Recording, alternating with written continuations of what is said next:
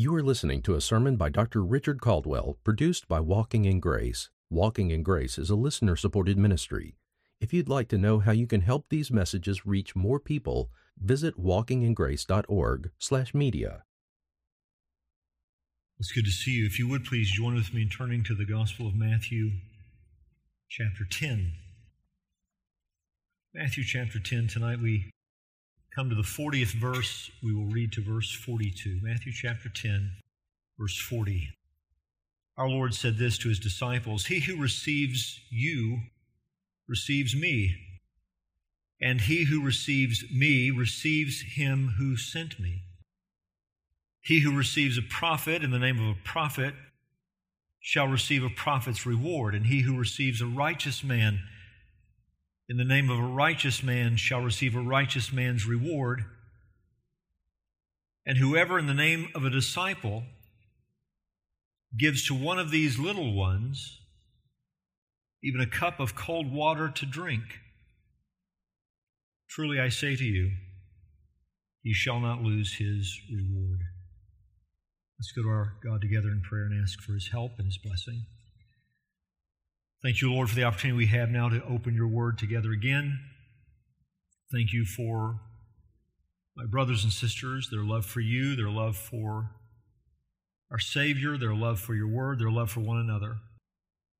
Thank you, Lord, for these times when our souls can be fed in ways that convict us and correct us, in ways that encourage us and strengthen us, in ways that you use to maintain us Lord, in all of these ways, your word does its work in our lives, and we are grateful. We will thank you for what you do in our hearts tonight. Lord, may this evening contribute to that ongoing work of conformity to the image of Jesus. We pray for this in Jesus' name. Amen. When Saul of Tarsus met Jesus on the road to Damascus, he met with a surprising question Saul, Saul, why are you persecuting me? Immediately, Saul was aware that he was meeting with divine power. That question led to a question of his own Saul, Saul, why are you persecuting me? Saul then asked this He said, Who are you, Lord? Who are you, Lord? Aware that he's meeting with the Lord, but also there's something going on in his mind and in his heart that tells him he has been mistaken. Who are you, Lord?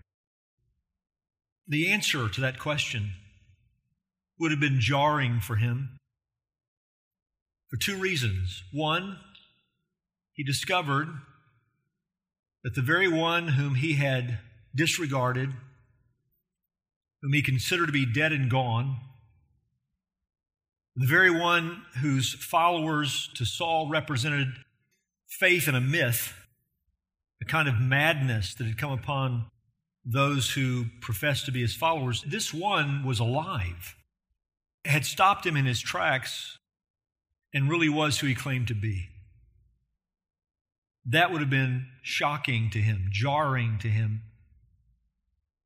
But there's a second reason why the answer to his question would have been jarring to him. Not only was he mistaken about this one, the Lord Jesus Christ, he was also mistaken about the people he had been terrorizing. People whom he had hunted down, people whom he had harassed, people that he had a hand in murdering. Those people were really and truly the people of God. Why are you persecuting me? Saul is now aware that the Lord Jesus Christ had so identified himself with this lowly people that to persecute that people was to persecute him. Which makes it amazing some years later, as he's writing in the book of Colossians, now the church's greatest missionary, the Apostle Paul it's amazing when he writes about his own sufferings and how they're identified with the Lord Jesus. Colossians 1:24 he wrote this, "Now I rejoice in my sufferings for your sake, And in my flesh, I'm filling up what is lacking in Christ's afflictions for the sake of his body, that is the church. But I'm experiencing for the sake of your souls is actually something targeted at Jesus. And I'm experiencing that which has to be suffered until his purposes are complete. For the sake of his body, for the sake of his church, I suffer Christ's afflictions. When the church is persecuted, Christ is persecuted. When a disciple of Jesus Christ, an individual disciple of Jesus Christ, suffers for the gospel, for the church, that disciple suffers Christ's afflictions. This is the nature of the identification of the Son of God with his people. And that's the truth that our Lord now imparts to his disciples as he wraps up their instructions as they go out on this mission in which they will learn. He wants them to have a true sense of their identity and how it is wrapped up with him. He who receives you receives me. He who receives me receives him who sent me. He who receives a prophet in the name of a prophet shall receive a prophet's reward. And he who receives a righteous man in the name of a righteous man shall receive a righteous man's reward. And whoever, in the name of a disciple, gives to one of these little ones even a cup of cold water to drink, I say to you, truly, I say to you, he shall not lose his reward. Christ not only identifies with his people in their persecutions, he identifies with his people in their reception. He identifies with his people in their blessings. Those who reject his people reject him. Those who receive his people receive him. Those who persecute his people persecute him. Those who bless his people bless him. It's an amazing reality, a humbling reality, but it's not something new. This is something the Lord said about his people in the Old Testament. When Balaam saw that it pleased the Lord to bless Israel, he did not go as at other times to look for omens, but set his face toward the wilderness. And Balaam lifted up his eyes and saw Israel camping tribe by tribe. And the Spirit of God came upon him, and he took up his discord and said, The oracle of Balaam, the son of Beor. And he begins to prophesy. And at the end of that prophecy, he said this of Israel Blessed are those who bless you, and cursed are those who curse you. Numbers chapter 24, verse 9. Blessed are those who bless you, cursed are those who curse you. And now our identity in Jesus Christ is such that those who curse us curse him, and those who bless us bless him. His identity wrapped up with us. That's the grace of God. And that's what we're reminded about in our verses tonight. That's what we learn about in our, our verses tonight. Christ and his people. Christ and his people. The first thing I want to point out is in verse 40 the reality of identification with Christ. The fact that it's real. What Jesus says in verse 40 is simple, straightforward, uncomplicated, but it is profound. How his disciples are treated is a statement about Christ himself. And the way that Christ is regarded is a statement about his Father. The Father identified with his Son, the Son identified with his people. Verse 40 He who receives you receives me, and he who receives me receives him who sent me. That's, that's the Father. Now remember, Jesus has commissioned these men. They go out by his calling, his assignment. They go out with his authority. They go out carrying his message. They're identified with his name. So it shouldn't surprise us that how they're treated is a statement about him.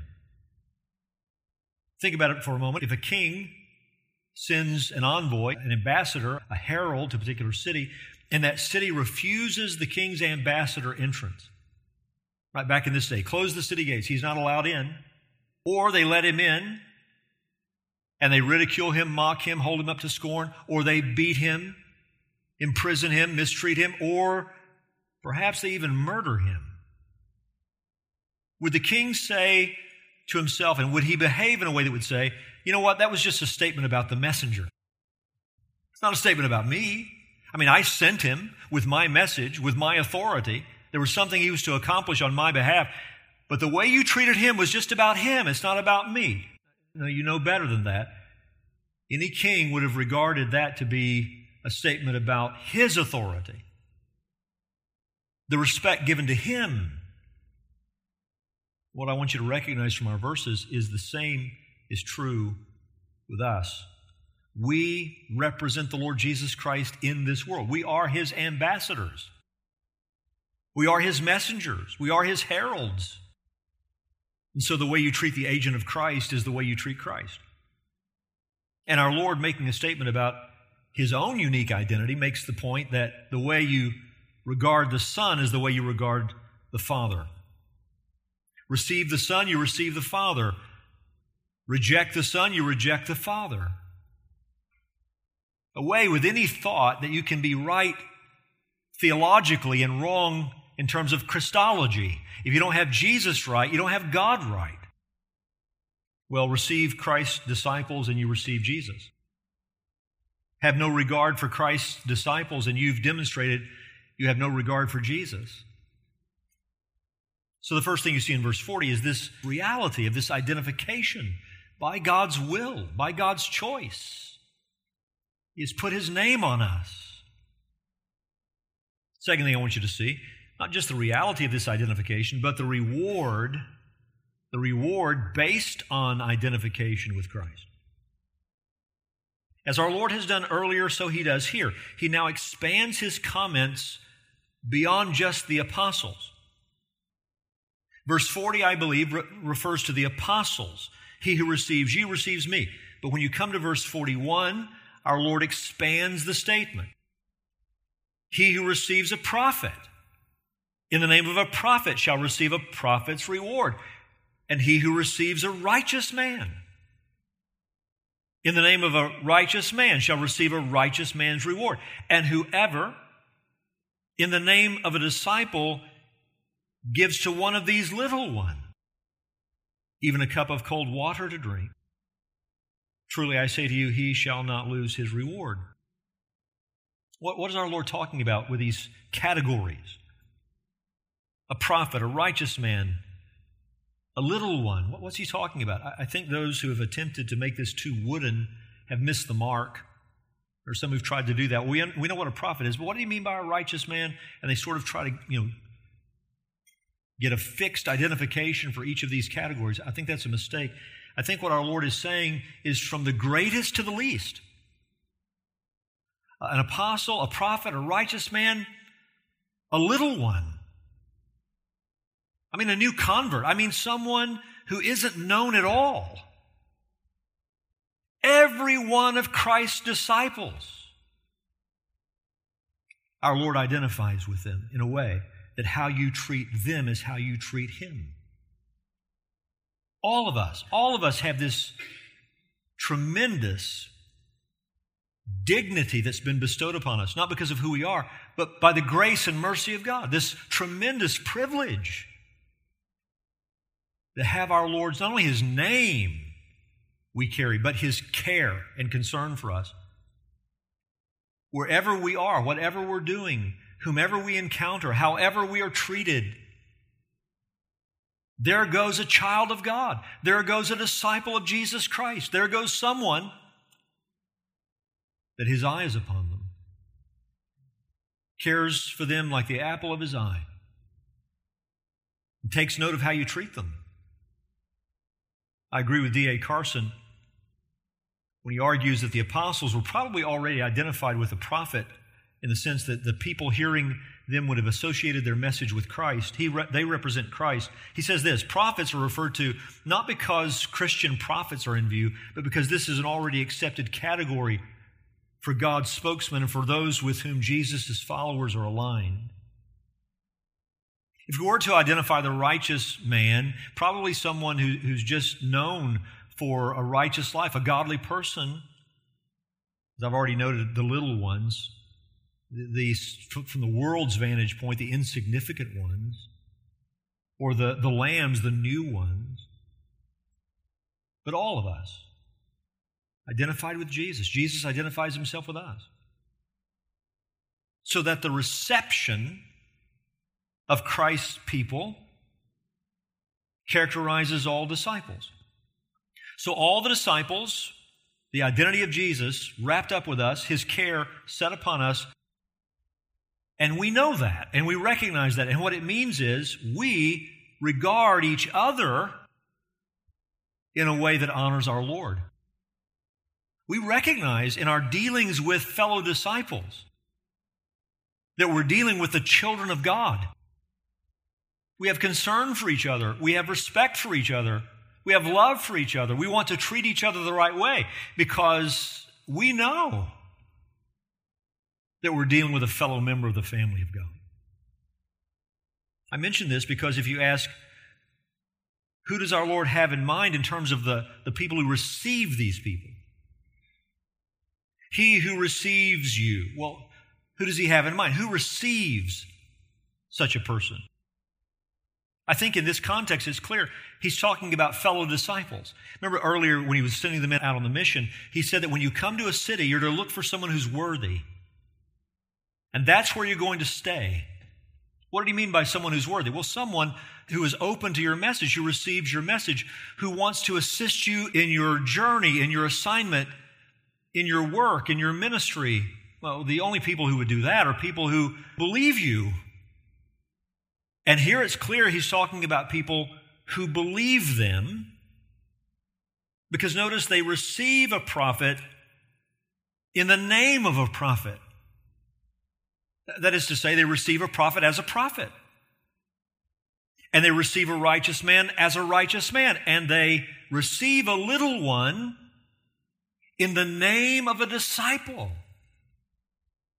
These are people who love God's people because they are God's people.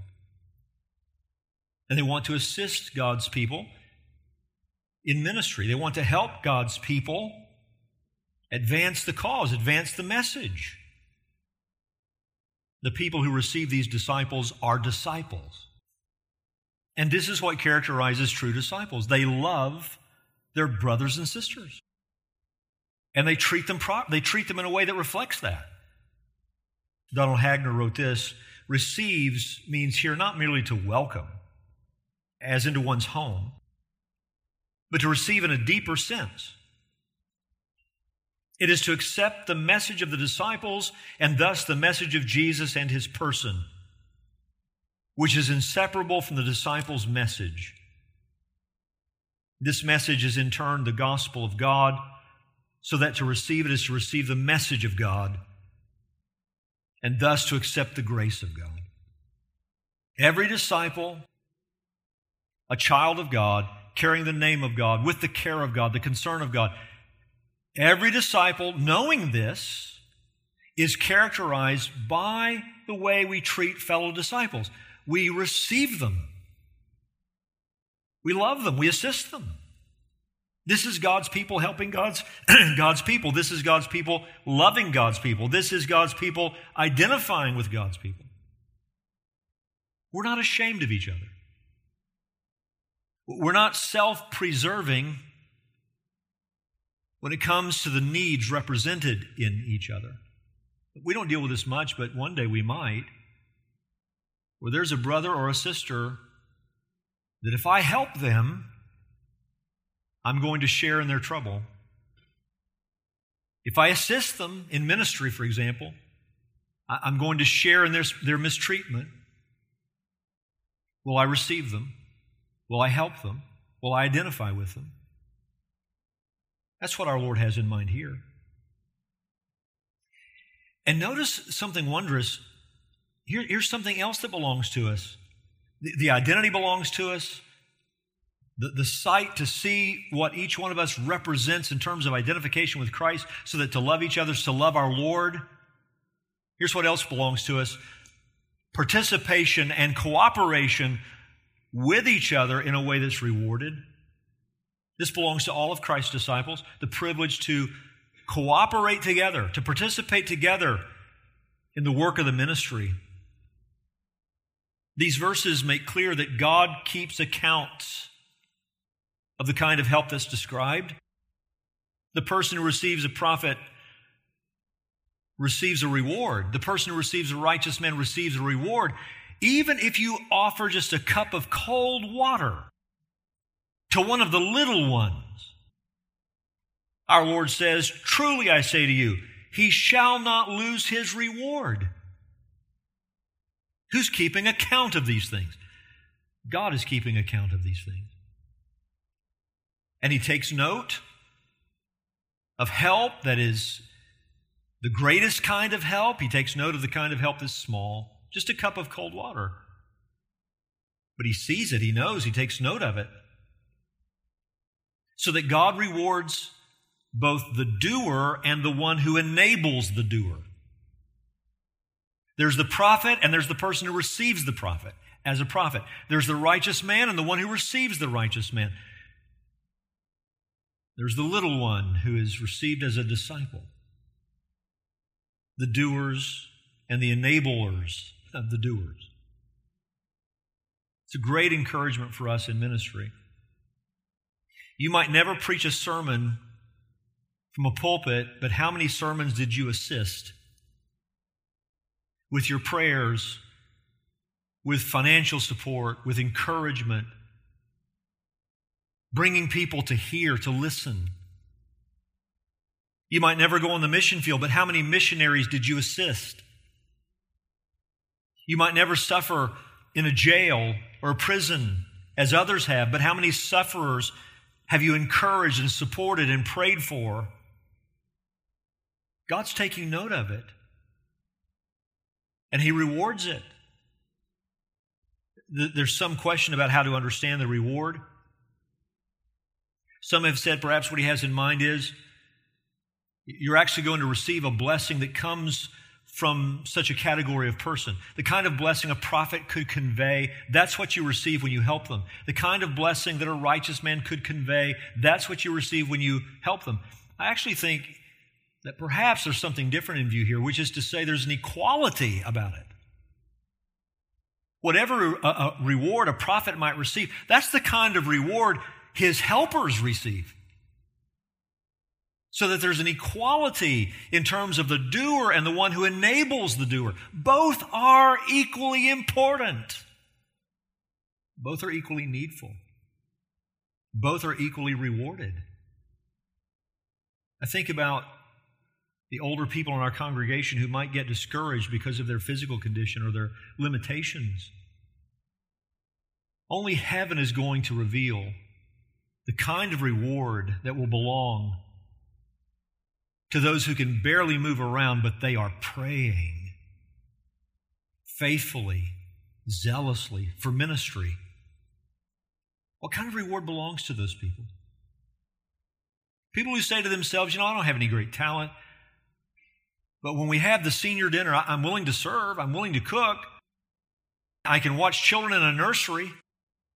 Those kinds of ministries that are out of sight and perhaps by some thought to be not that important, only heaven is going to reveal the kind of reward our Lord has in store for such people.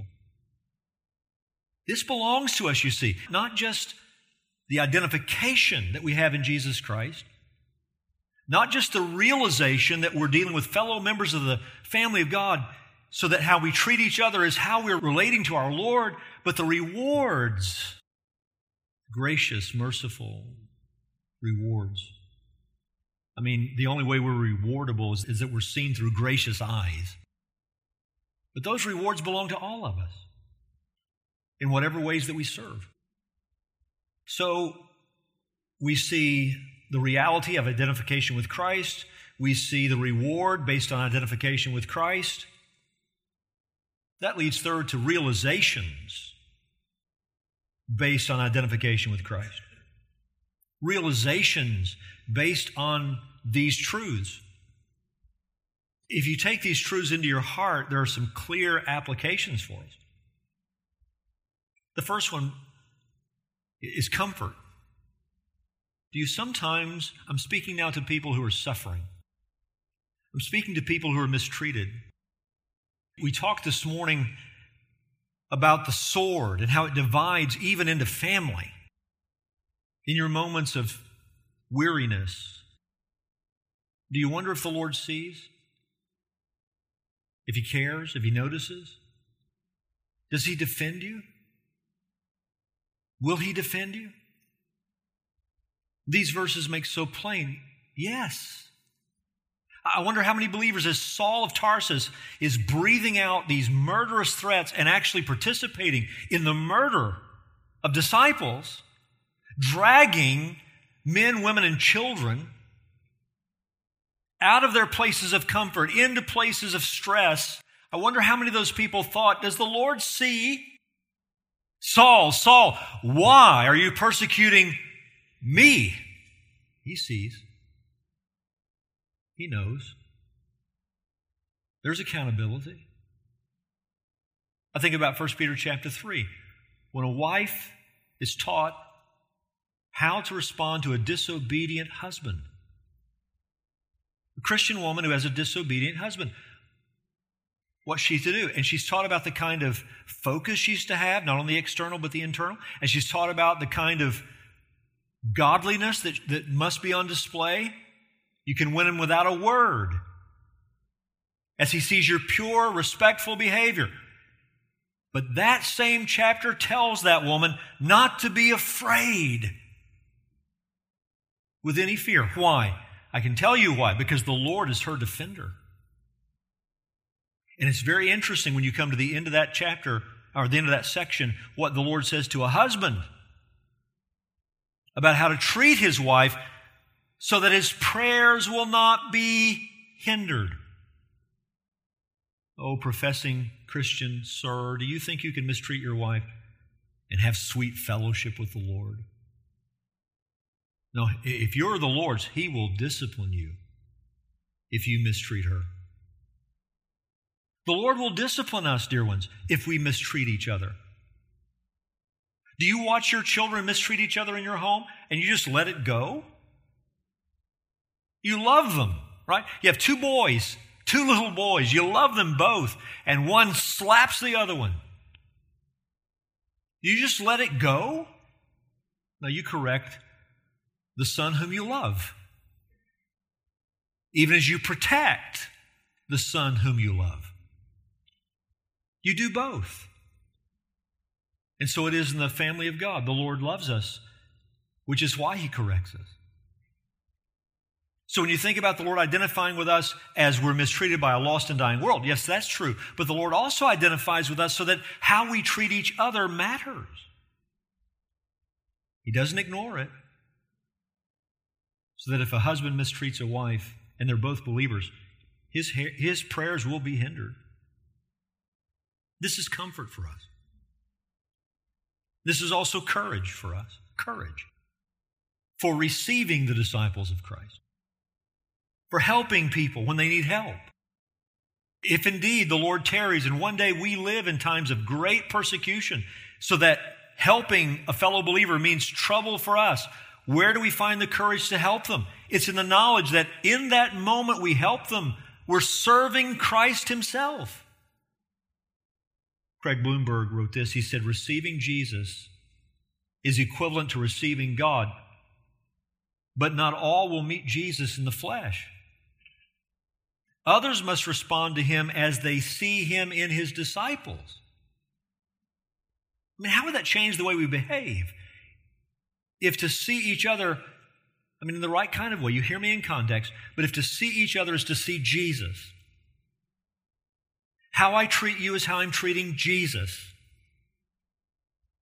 He says, in the context of persecution, the hospitality described here could involve harboring those wanted by authorities at considerable risk to the hosts. Why would you put yourself at risk to harbor someone whom the authorities are seeking? People who are carrying out ministry. Why would you harbor them? Because you see your Lord as you see his disciples. This doesn't just comfort us, this grants us courage. Can we see Jesus? As we think about the people being mistreated in this world for the cause of Christ, do we see our Lord in them? This also imparts to us a sense of certainty regarding the future, hope. Our Lord says in verse 42 Truly I say to you, he shall not lose his reward. Now, that's a strong statement. It seems so simple, maybe even benign to you, but why, Lord, are you so strengthening this statement? You begin by saying, Truly I say to you, even if it's just a cup of cold water, I want you to know this is true. He shall not, not in, in any way, lose that reward. The only way you can say that is if Christ, His gospel, His church are certain to triumph in the end. The only way the reward can't be taken from you is if you are triumphant. You are victorious. You win. Then the reward will certainly come to you. And that's what our Lord is telling his disciples. The end is not in doubt, it's already been settled. So serve well now, serve well in the moment, because it's not going to be lost. To treat an apostle properly will not be lost. To treat a prophet or a righteous man or the littlest one in in a way that reflects your love for Jesus, that is not going to be forfeited. Don't you know Christ is triumphant? Don't you know the church is triumphant? Don't you know the future promise to us is certain? So live like it right now. But this is also searching for us. This corrects us. If all of this is true, and it is, how often do we fail at this? Notice our Lord doesn't just take note of his people when they're persecuted, he takes note of his people when they're received, blessed. Are we missing this? Can you say that you see your brothers and sisters in their identification with Jesus? Wouldn't you agree this would change churches in terms of unity and peace? If we all treated each other in a way that we wrapped up you with Christ. How I treat you is is a reflection of my attitude toward my Lord. How God must be grieved when we don't treat brothers and sisters like brothers and sisters. And, dear ones, what this does is it destroys the way that our world wants to stratify people, and sadly, how a worldly church wants to stratify people. All, all the false concepts about unity, we can, we can destroy them, we can throw them out the window if we just get this truth. What nation did you come from? It doesn't matter. You're my brother. What color is your skin? It doesn't matter. You're my sister. How much money do you make? How much education do you have? How much influence do you have? What can you, what can you give me? What can you do for me? None of it matters if I see Jesus when I see you. Are we doing that? Are we seeing people in their identification with Christ? Are we treating people in their identification with Christ? You say, well, you know, there are certain people I just more identify with their personality. We have similar personalities, likes, dislikes, sense of humor. We're talking about Jesus, dear ones. You and I may be totally different. I may look at you and say, You're quirky. You may look at me and say, You're really quirky. It doesn't matter, does it? If you see Jesus, there's our unity, there's our oneness, there's our love, there's our interest. Christ helping people. Somebody has a need. You have an opportunity to give to your Lord. You have an opportunity to serve your Lord. Are you seeing it that way? I have an opportunity to serve you. You're my brother or sister. You're a fellow disciple of Jesus Christ. In this opportunity I have to serve you, I serve him. Remind me of that next time you need help moving. Remind me of that, please. I need the reminder. I don't even want to help my children move, all right? But we need these reminders, don't we? When we're busy, when we're stressed, when we don't feel like there's one more thing we can add to our plate, and then a need arises and we have opportunity to meet it for a brother or a sister, do we remind ourselves this is someone blood bought by the Lord Jesus? This also means patience. This strengthens our ability to be patient. Because even when a brother or sister fails, when they fail us, they still belong to the Lord. They are still His. How many would testify tonight the Lord has grown you as much through your failures as your successes? Aren't you grateful that He hasn't let go of you? Aren't you grateful that what He begins, He finishes? That when you failed, sometimes in disastrous ways, He hasn't let go of you. So, should you let go of a brother or sister? They've sinned, they've sinned against you, hurt your feelings, mistreated you, spoken to you in a way they shouldn't have, whatever the case may be. Do you see Jesus in His love for them? That He's put His name on them, that He's not finished with them. There's patience in this perspective.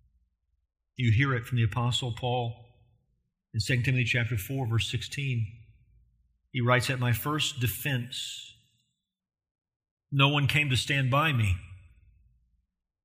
but all deserted me.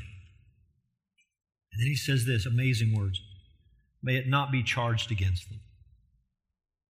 Is that our heart? There I am. I love for somebody to come stand by me, but nobody came. He uses a strong word. All deserted me. And yet he says, May it not be charged against them. How do you have that perspective? Next verse. But the Lord stood by me and strengthen me, so that through me the message might be fully proclaimed and all the Gentiles might hear it. So I was rescued from the lion's mouth. The Lord will rescue me from every evil deed and bring me safely into his heavenly kingdom. To him be the glory forever and ever. Amen. What you do with this perspective is not ask, why aren't people treating me that way? The Lord will take care of you. Are you treating your brothers and sisters in a way that reflects that they belong to Christ? So he gives them their instructions, he sets their expectations, he warns them of a temptation, be afraid of their persecutors. He gives them the foundation, the fuel to live their lives in fear of God, not fear of men, and that conviction is that Jesus is truly the Messiah. We know who he is, and we love him. And oh, by the way, He's put His name on you. And He cares for you. And you'll never suffer alone. You'll never be mistreated alone. Everyone who rejects you rejects Him. Everyone who receives you receives Him. So that you'll be able to say with Paul, The Lord stood by me and defended me, even if everybody else deserts me. I'm not alone. You're not alone. Is there any more glorious existence than that of a Christian? Little ones, of whom the Lord takes note even when someone gives them a cup of cold water. What a glorious thing God has done for us in His Son. And His church would say, Let's pray. Our Father in heaven, thank you for loving us like you do. We don't deserve it, we know it but you have loved us in your Son. And he has so identified himself with us by grace, by mercy, by salvation, that when he sends us out and gives us authority and entrusts us with a message, and we go in his name, where we go, he goes. When mistreated, he's mistreated. When blessed, people give for His sake. Strengthen us, Lord, to see each other that way in the family of God. Even, Lord, in the in the shared life that we have in our own homes, where you have a believing husband and wife, help them to see each other with those eyes. This is a child of God. And though he, he love us, loves us both, he'll not ignore it if we mistreat each other because he is a good and perfect father who disciplines his children. Help us to see our service as service to Christ, our love for fellow disciples as love for Jesus. And in that way, Lord, may you cause your church to shine in this world in a way that embraces its identity in Jesus. We ask for these things in Jesus' name and for Jesus' sake, for his glory. Amen.